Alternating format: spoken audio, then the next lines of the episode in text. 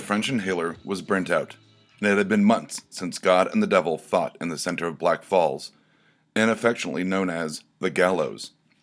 It had been months even before that that Johnny Campbell had found out the history of Black Falls itself, but he hadn't found the truth of the small, dark Rocky Mountain town. He had found out it was founded by child killer Patrick Hearst. He had also found links to the town between shadowy government experiments that reached back to the 1970s.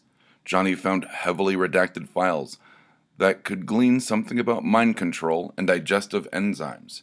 He found old newspaper clippings about a mysterious fire and the town's darkly miraculous recovery. He read about the old woman in the bay window that would bite the fingers of children that she found playing in her yard.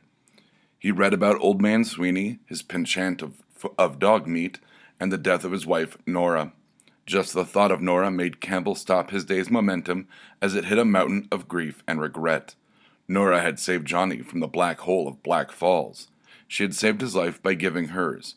He had tried to grieve and move on, but the brilliant sunshine and unoppressive air of Denver distracted him. The air in Black Falls was the kind of air that emptied the lungs and left them hollow yet heavy. Johnny had indeed spent days searching and finding the secret history of the small dark mountain town, but it seemed that whomever he told just nodded in ambivalence and their eyes glazed over as they fell into an uninterested silence. Sometimes, when he would lie in bed at night, thinking about what was going on with his friends in Black Falls. He wondered if Magel Henderman had asked Tommy Dugan to junior prom.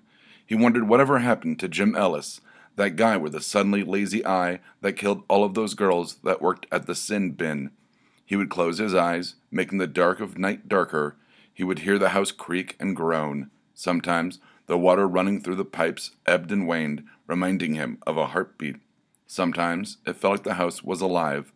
Sometimes he could swear that when he would lie in bed and think of Nora Sweeney and Black Falls, when he would start crying in his pillow, the house cried with him. If you like this, check out some of our other shows like D20 Proof, Knapsack Comedy, and Mr. Right.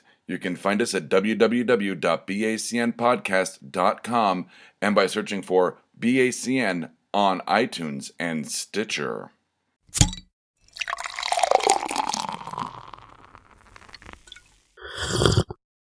Oh, yeah.